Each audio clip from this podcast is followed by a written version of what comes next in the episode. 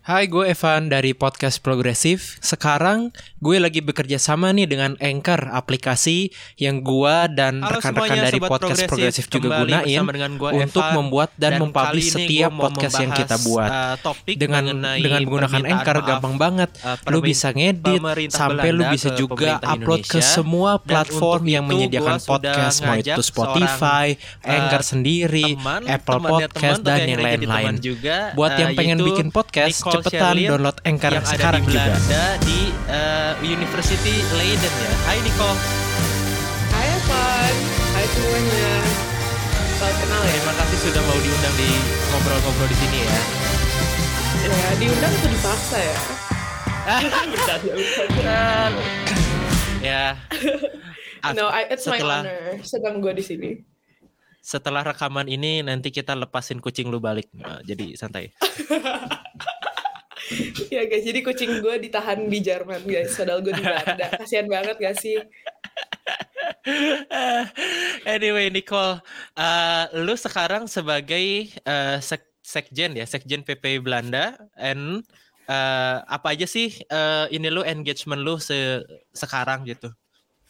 Aduh maaf pak, revisi dikit saya sekretaris doang. Sekretaris je- Oke. jenderalnya dihilangin dulu, gak apa-apa. Oke. Jadi halo semua, gue sekretaris PPI Belanda sekarang.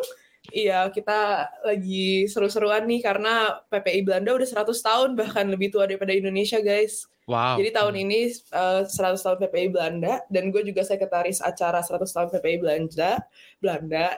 Iya, benar. Dan ini kalau saya ngomongin kesibukan berarti ya Van ya. Ya, gue full time student di Leiden University. Gue belajar international relations dan organizations. Jadi buat kalian yang nggak tahu, ini fun fact aja. Leiden University itu juga universitasnya dulu Sultan Syahrir kayak Pak Ali, um, Sultan Hamengkubuwono ke-10. Jadi emang very deeply entrenched in history lah ya. Nah, selain kuliah dan PPI, gue juga sibuk. Gue aktif di salah satu parpol di Indonesia. Gue sekarang posisinya menjadi di, eh, ket- wakil ketua divisi riset dan advokasi di PSI Jakarta Selatan. Dan ya adalah organisasi-organisasi lain yang bikin gue kenal sama Evan, yang Evan. Keren banget. Eh gue bahkan gak bisa nggak bisa comprehend gimana Nicole bisa juggle banyak organisasi seba- eh, in the same time. Um, anyway, eh, kemarin itu lu eh, diwawancara oleh sebuah eh, TV Belanda ya tentang eh, apa sih tanggapan PPI Belanda gitu, perwakilan dari eh, mahasiswa Belanda eh Indonesia di Belanda tentang permintaan maaf gitu. Nah itu tuh gimana sih? Apa lu ditanyain apa aja dan uh, kenapa mereka meminta tanggapan uh, pelajar atau mahasiswa Indonesia sih si TV Belanda itu? Oke, jadi ini introduction juga ya sekalian. Jadi gini guys, ceritanya eh, sebenarnya kemarin kita tuh eh, TV company-nya itu nggak nge-contact nggak nge-contact PPI Belanda justru. Jadi dia tuh langsung nge-contact orang-orang tertentu memang. Mungkin memang berdasarkan PPI karena kayak ya kontak network networknya PPI ya PPI PPI aja. Jadi eh, yang ditanyain kebetulan semuanya anak PPI. Jadi ada aku, ada Ikra Wiratama dari Nijmegen University dan ada juga uh, Wira juga divisi uh, divisi riset uh, Kastrat kajian strategis di PPI Belanda dan ada juga Antea. Antea adalah ketua PPI Nijmegen. Jadi kita di kontak awalnya tuh setahu aku dari Antea, terus Antea kontak Wira dan uh, Wira kontak aku. Jadi kita tuh semua memiliki perspektif yang berbeda ya terhadap penjajahan nih, eh, kurun penjajahan dan invasi militer karena kita semua memiliki background yang berbeda. Wira sendiri sangat nasionalistik, aku sendiri sangat terfokus pada diplomasi dan hubungan internasional, dan Antea tuh bahkan kuliahnya arts dan culture. Jadi kita semua memiliki perspektif yang menarik ya, dan menurut aku kenapa jadinya tiga orang ini yang memang kita maju dan kita berani tampil di TV adalah karena perspektif kita yang beda itu. Nah, kemarin tuh uh, TV-nya dari NP, uh, yang interview dari Newsur dan ditampilkan tampilin di NPO 2 which is TV nasional Belanda dan di record balik lagi sama NOS which is uh, setahu aku the, the biggest media company di Belanda gitu. Nah, untuk pertanyaannya ini mungkin ini mungkin insider information cuma buat teman-teman podcast progresif ya. Soalnya kemarin bahkan di TV-TV-nya nggak ditulis pertanyaan-pertanyaannya apa. Jadi memang kita tuh disuruh menanggapi terhadap uh, apa sih apa sih pendapat kita terhadap hasil riset yang mereka baru keluarkan tentang periode bersiap tahun 1945 sampai 1949. Ya, mereka baru mengeluarkan riset sangat ekstensif lah yang mengcombine scientist, uh, political scientist, researcher, historian dan semua akademis dari Indonesia dan Belanda. Pertanyaannya tuh bagaimana di Indonesia uh, conversationnya takes place. Jadi 1945 sama 49 tuh dilatih seperti apa dan seberapa penting sih untuk Indonesia riset ini terjadi dan sebenarnya banyak banget ada pertanyaan pertanyaannya itu ada sekitar 8 dan 9 tapi mungkin karena memang time constraints kemarin tidak ditampilkan semua gitu sih. Iya ya, menarik banget. Uh, pertanyaan gue mungkin juga banyak orang yang bertanya-tanya ya kan mereka tuh minta maafnya setelah ada riset kenapa perlu riset ini dulu si study ini dulu baru minta maaf gitu? Apakah ada penjelasannya nggak dari pemerintah Belanda? Nah, pertanyaannya sangat menarik ya. Van, menurut gue pertanyaannya sangat bagus sih. Uh, pertama yang perlu diketahui dulu, uh, riset ini tuh difunding sama tiga lembaga lembaga di Belanda yang berbeda, termasuk salah satunya adalah lembaga pemerintahan, obviously. Dan yang kedua, um, pertanyaannya kalau misalnya kenapa baru sekarang ya? Kenapa Pak Pinta Pavil saat baru bikin riset? Karena menurut aku juga obviously kita semua realistik lah ya. Politik ada dan politik itu sangat real dan uh, selalu melekat di dalam semua hidup kita. Dan menurut aku kenapa mereka baru minta maaf sekarang? Karena satu, dengan adanya riset ini berarti ada bukti substansi yang kuat bahwa memang kejadian ini terjadi dan berdasarkan riset yang sudah ada. Jadi jadi ini melambangkan dua hal kan. Ini melambangkan pertama riset mereka itu berguna dan ada hasilnya. Yang kedua mereka memahami riset itu dan memakai riset itu untuk sesuatu yang baik. Therefore mereka meriding the momentum lah namanya. Kayak mengambil momentum yang ada, riset ini keluar, mereka minta maaf karena mereka acknowledge ke apa yang mereka lakukan pada zaman dahulunya tidak baik adanya gitu. Menurut aku sih gitu ya. pendapatnya. Betul betul dan uh, minta maaf ini sebenarnya merupakan apa ya konsekuensi yang u yang sewajarnya setelah uh, si hasil studi ini keluar ya karena kalau nggak minta maaf kesannya jadinya uh, ignoran aja gitu. Wah menarik. Um, hmm, bukan ya pendapat aku ya apakah ini ignore aja seperti itu? Um, boleh bisa dibilang untuk pemerintah Indonesia dan untuk kejadian yang sangat buruk terjadinya menurut aku bisa dibilang lumayan ignorant. Karena ya kejadian ini sudah sangat lama. Tapi aku bisa memutar perspektif ini lagi sih apakah ignorant karena mereka tidak tahu atau atau apakah ignorant karena um, mereka terlalu concern sama hal lain gitu loh. Kayak kita kita semua harus realistis kan. Kayak semua masalah negara itu ada dan banyak banget masalah yang jauh lebih urgent daripada masalah negara lain misalnya.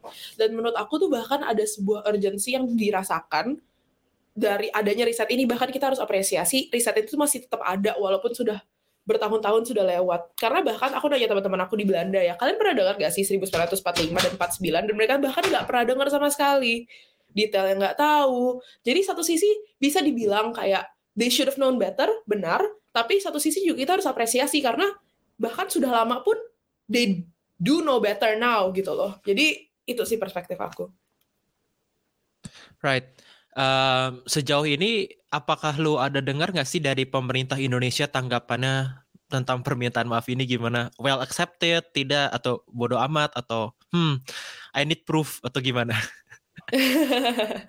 Sebenarnya saat kita ngomong pemerintah Indonesia itu sulit ya karena kan aku nggak um, mungkin kayak aku nggak expect kayak ada respon langsung dari Jokowi atau um, any government official gitu ya. Mungkin kalau misalnya aku desas-desus dari KBRI dan beberapa teman-teman aku di KBRI yang kayak staff KBRI misalnya atau atas fungsi politik, DKK, aku nanya respon mereka ya responnya ada uh, beberapa remarks dari duta besar juga terdengar tapi aku nggak bisa ngomong kalau misalnya ada yang sudah keluar sekarang di media lepas dan mereka langsung respon kayak oh ya kita terima permintaan maaf ya tidak karena bahkan saat uh, King William dulu datang ke Indonesia uh, dan meminta maaf terhadap uh, kekerasan berlebih yang terjadi itu juga sudah diliput di berita dan Jokowi sudah menerima permintaan maafnya kan jadi menurut aku ada esensi redundancy itu juga kalau misalnya diterima lagi permintaan maafnya oleh pemerintah Belanda, oleh pemerintah right. Indonesia maaf. Hmm, hmm, hmm, hmm. Um, gue sebenarnya ada dua uh, tema ada tema besar itu tentang kolonialisasi secara umum. Tapi gue pengen nanya dulu uh, brief aja.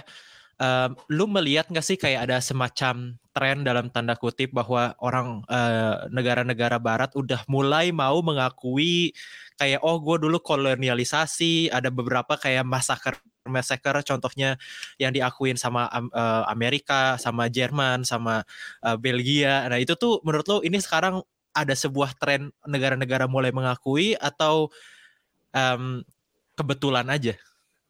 Uh, menurut aku semuanya tidak kebetulan ya. Menurut aku memang ada tren untuk negara-negara mengakui. Dan menurut aku dengan satu negara mengakui pun itu juga jadi domino untuk negara-negara lain hmm. mengakui gitu ya bukan bukan ngomong menormalisasi pengakuan kolonialisasi atau kekerasan masa lalu, tapi memang menormalisasi fakta untuk keluar dalam dunia epistemis aja sih menurut aku.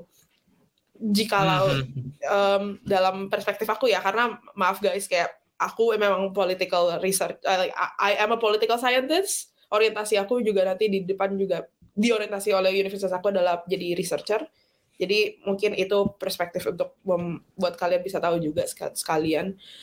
Tapi uh, apakah itu ya untuk pertanyaan apakah tren ini ada menurut aku sih ada. Tapi apakah tren ini baru menurut aku enggak. Karena bahkan kalau misalnya kalian familiar dengan histori kita ada namanya politik etis di mana King uh, Ratu Juliana juga nge-acknowledge kalau misalnya dulu uh, apa yang pemerintahan Belanda lakukan di Indonesia, BOC apa segala itu sudah terjadi dan mereka ingin bisa dibilang reparasi lah pada waktu itu. Makanya uh, edukasi emigrasi dan aduh aku lupa satunya lagi, maaf politik etik. Betul betul. Oke, okay. ya politik etik itu buat teman-teman yang agak lupa ya itu yang kayak orang-orang boleh uh, diperbolehkan untuk sekolah dan salah satunya juga uh, bisa mengirimkan beberapa orang-orang Indonesia kuliah ke Belanda contohnya ya yang bikin uh, pergerakan awal-awal uh, ya Indonesia bisa merdeka lah ya kurang lebih kayak gitu uh, singkat singkatnya gitu. Iya banyak sih maaf, rangkaiannya. Bahkan tapi aku lupa, juga lupa. bukan bahkan aku lupa bukan Juliana tapi Wilhelmina.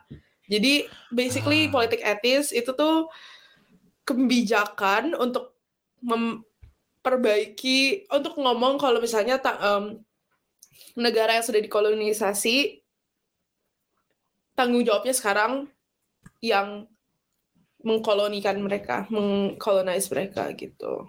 Dan hmm. ini hmm. waktu itu kayak ada kesadaran moral yang muncul di pemerintah Barat lah. Gitu. Hmm, hmm, hmm, Oke, okay. um, pemerintah Belanda kan sekarang baru minta maaf untuk kejadian agresi militer 1945 sampai 1949. Itu kan berarti kan setelah Indonesia deklarasiin uh, in, kemerdekaan baru uh, pemerintah Jerman uh, Belanda Jerman pemerintah Belanda datang dengan tentara Nica dan menunggangi itu kan ya cerita-cerita yang apa uh, Bung Tomo Surabaya dan segala macam gitu kan um, nah kita tuh dari dulu belajar bahwa kita tuh dijajah sama Belanda tuh 350 tahun. Uh, apakah beneran 350 tahun dari sejarah-sejarah yang lu lihat? Um, kalau iya kenapa nggak minta maaf yang 350 tahunnya juga ya? Kenapa cuma 45 sampai 49 doang? Oke, awal dulu nih, pelan-pelan satu-satu. Ada tiga pertanyaan di situ. Gak apa-apa, santai banget. Emang topiknya tuh seru dan perlu konteksnya banyak. Jadi eh, perlu dipahami ya, ini dari perspektif aku dan mungkin Pak Boni Triana, historia atau historian-historian lain bakal disagree sama aku. Maaf kal- kalian Yeah. kalian kalian historian yang jauh lebih jago daripada aku, tapi ini pendapat aku dan ini hasil riset aku. Jadi dari hasil riset aku sebenarnya invasi militer dan itu be- berbeda dengan uh, periode bersiap. Jadi memang ada banyak kejadian pada tahun 1945 sampai 49.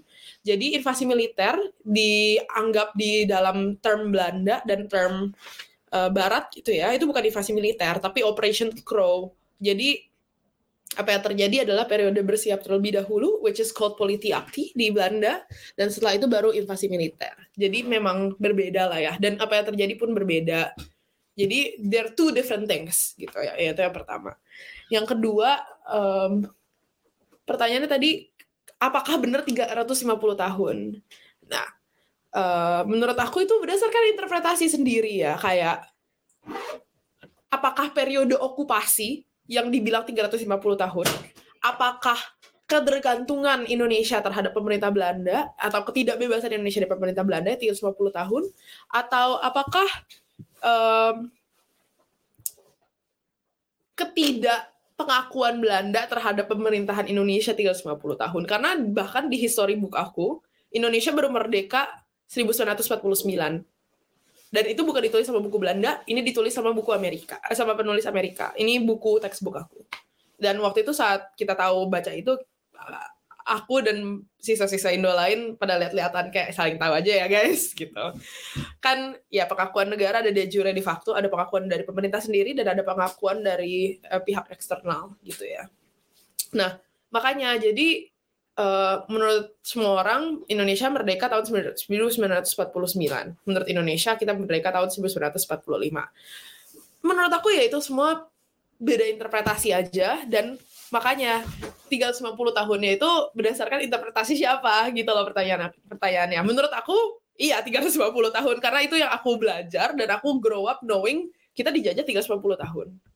Tapi eh, untuk orang lain mungkin tidak. Makanya eh, dengan adanya riset seperti ini menurut aku ini adalah pendorong yang bagus untuk mengetahui fakta-fakta dan bagaimana mereka mencapai konklusi tertentu. Karena kalau misalnya tidak ada riset-riset seperti ini ya, misalnya kayak nggak ada basis untuk argumentasi gitu loh, kayak kalau misalnya dia mau minta maaf, kata siapa perlu minta maaf gitu loh misalnya. Makanya riset-riset seperti ini menurut aku penting untuk ada mendorong masa depan. Dan yang terakhir pertanyaannya ya, em, kenapa nggak minta maafnya 350 tahun? Kenapa nggak langsung 350 tahun? Kenapa nggak lebih cepat? Karena aku nanya ini ke aku nanya ini ke salah satu orang penting juga ya. Aku nggak bisa ngomong soal waktu itu dia ngomong kayak tapi tapi jangan nge-quote aku ya. jadi eh, oke, jadi kalian cuma bisa percaya sama aku doang kalau misalnya dia orang penting walaupun kalian nggak tahu dia orangnya siapa maaf sekali. Tapi kalau misalnya orang yang dengerin ini terima kasih Mbak atau Mas saya sudah menerima pendapatnya dengan baik dan saya cerna.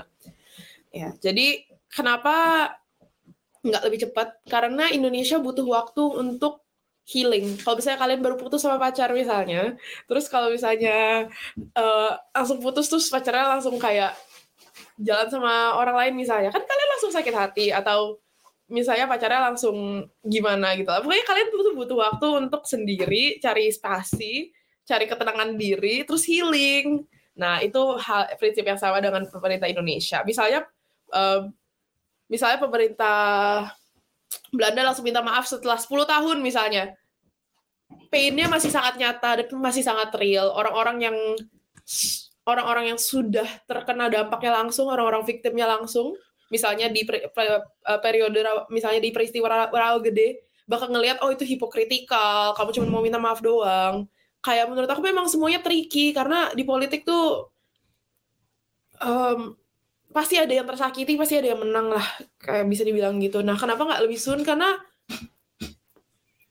kurang momentum, kurang kurang waktu, kurang banyak hal. Tapi bisa juga, tapi bisa juga ada argumen yang ngomong kayak harusnya lebih cepat. Menurut aku, kita nggak bisa mengubah masa lalu, kita nggak bisa mengubah, kita cuma bisa ngontrol masa depan gimana, dan apa yang sudah terjadi kita harus apresiasi. Itu sih pendapat aku. Maaf tadi agak Ya. panjang ya. No, I mean, I mean maksud gue eh, 350 tahun penjajahannya itu kenapa nggak jadi bagian dari minta maafnya? Karena yang di studi ini kan dia hanya Oh, eh fokus ke eh, ya yang tadi apa namanya invasi bukan invasi militer kalau menurut mereka tapi power eh, apa periode bersiap, periode bersiap. periode bersiap itu mereka cuman fokusnya di situ sementara kan Hmm. seperti yang lu bilang menurut lu eh, sebenarnya eh, penjajahan itu berlangsung 350 tahun nah si periode ini kenapa belum di acknowledge gitu apakah perlu Ah. studi lagi atau perlu healing lebih lama Menurut aku perlu studi lagi sih, karena memang fokus dari riset mereka adalah pe- eh, 45 sampai 49. hmm, hmm, hmm. Iya, dan something yang to point out ya, eh, menurut aku kenapa the research takes so long, karena kayak bahwa walaupun cuma 4 tahun, mereka tuh benar-benar em, ke Indo untuk discourse analysis, historical analysis, dan mereka benar-benar interview korban-korban. Jadi memang komprehensif sekali Hmm. hasil riset ini dan nge-include banget banyak orang Indonesia gitu.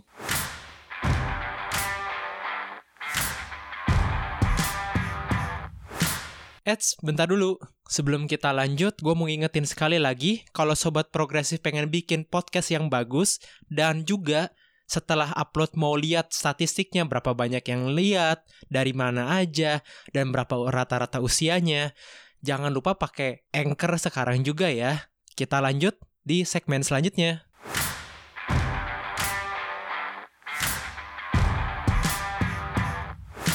Em, iya.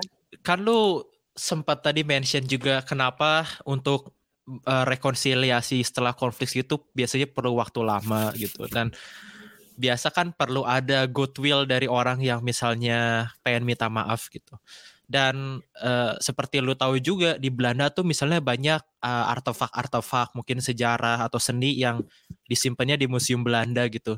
Uh, apakah menurut lo hal-hal kayak gini tuh bagusnya dikembalin ke Indonesia sebagai apa ya goodwill? Kalau oh gue mau membaikan sama lu ini gue balikin atau gimana menurut lo? Apa kayak peran berang benda-benda sejarah dan peninggalan dalam diplomasi dan dekolonialisasi gitu Pertanyaannya menarik.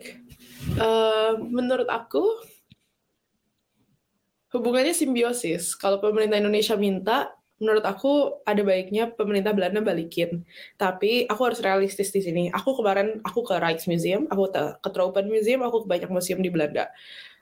Maaf banget Museum Fatahillah, semua museum Hmm. yang ada di Indonesia. Tapi menurut Mhm. aku sekarang perhatian pemerintah adalah perhatian in- museum-museum in general ya itu tuh kurang terhadap menjaga artefak dan barang-barang berharga tersebut.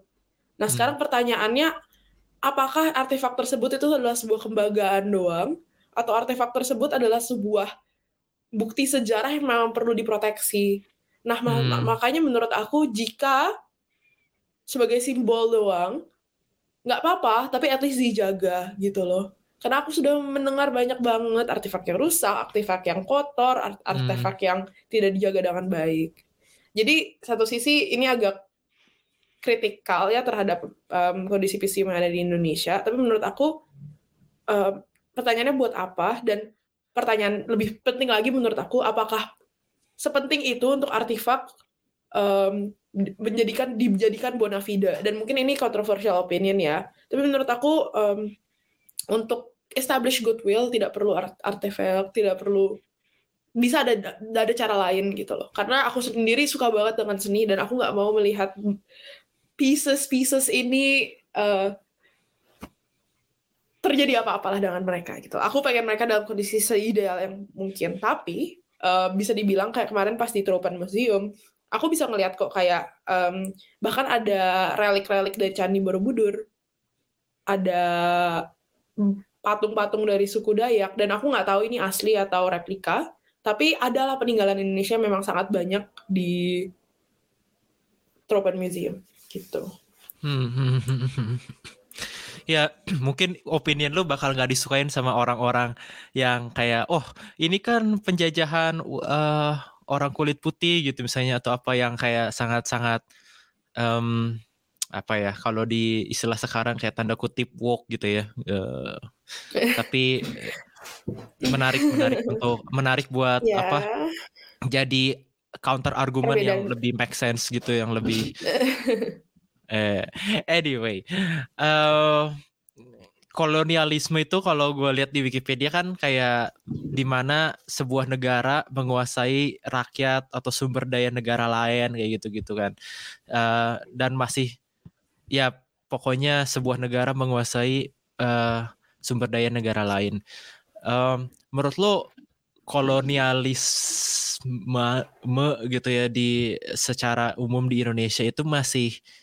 eh, nampak nggak sih atau em, udah nggak terlalu kentara gitu secara umum?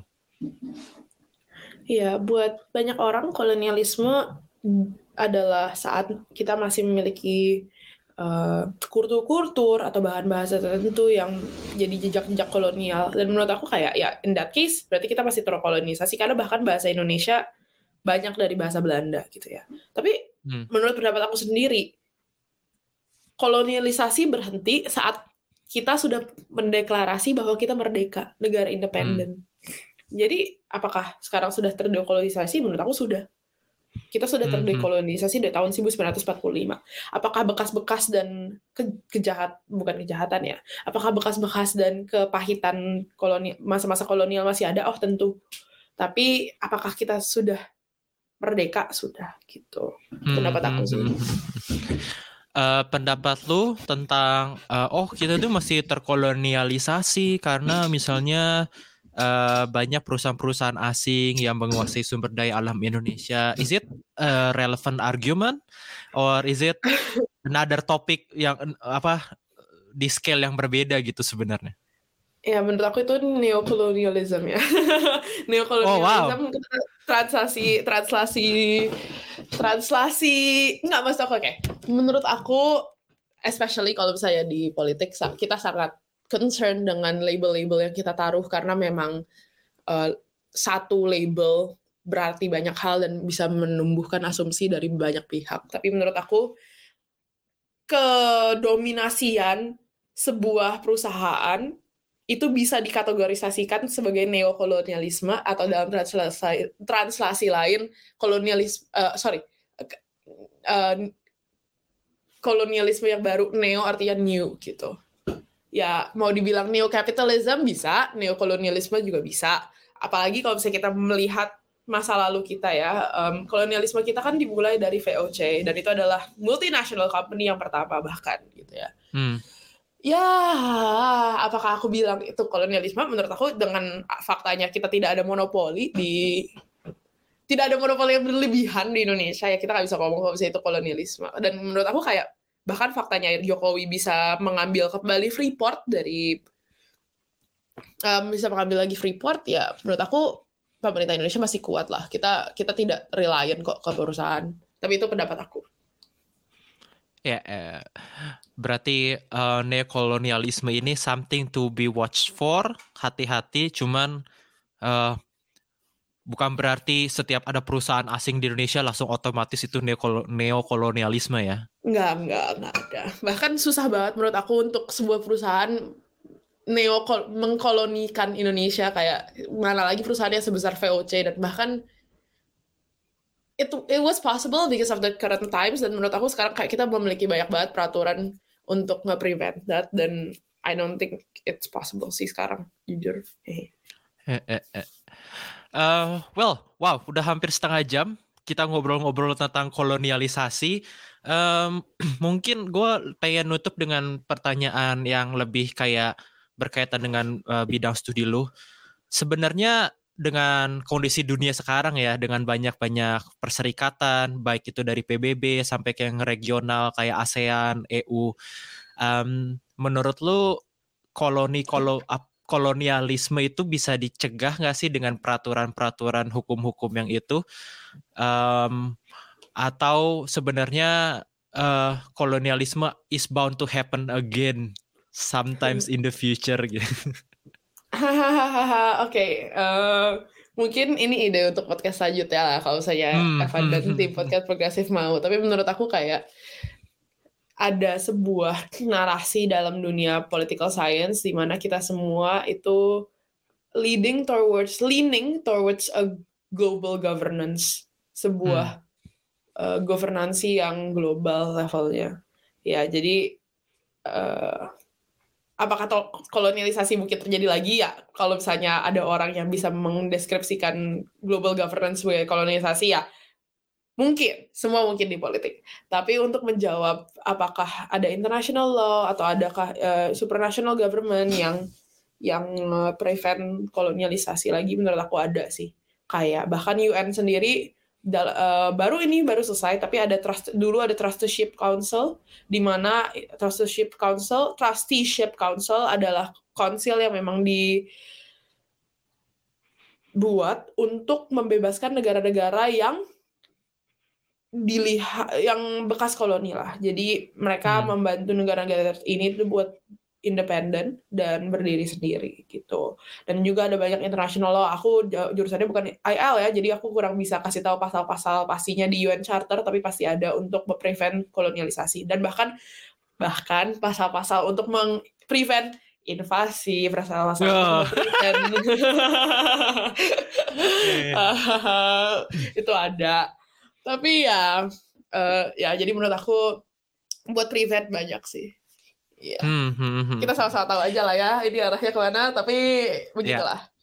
Di Hague okay. uh, eh, persis banget aku tinggalnya di Den Haag ya. Jadi kalau misalnya ada apa pun yang terjadi, misalnya ada yang berani-berani kolonialisasi atau invasi hmm. ya ditunggu aja kedatangannya di Den Haag ya.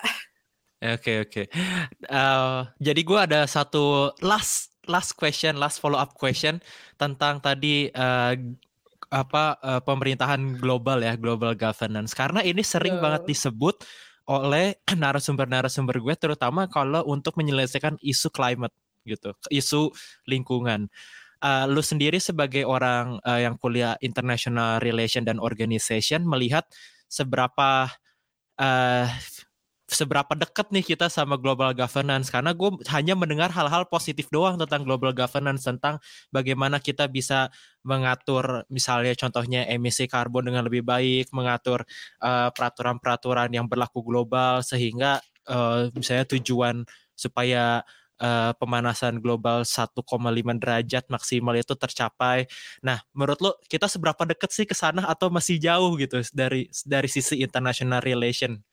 Dan organization gitu?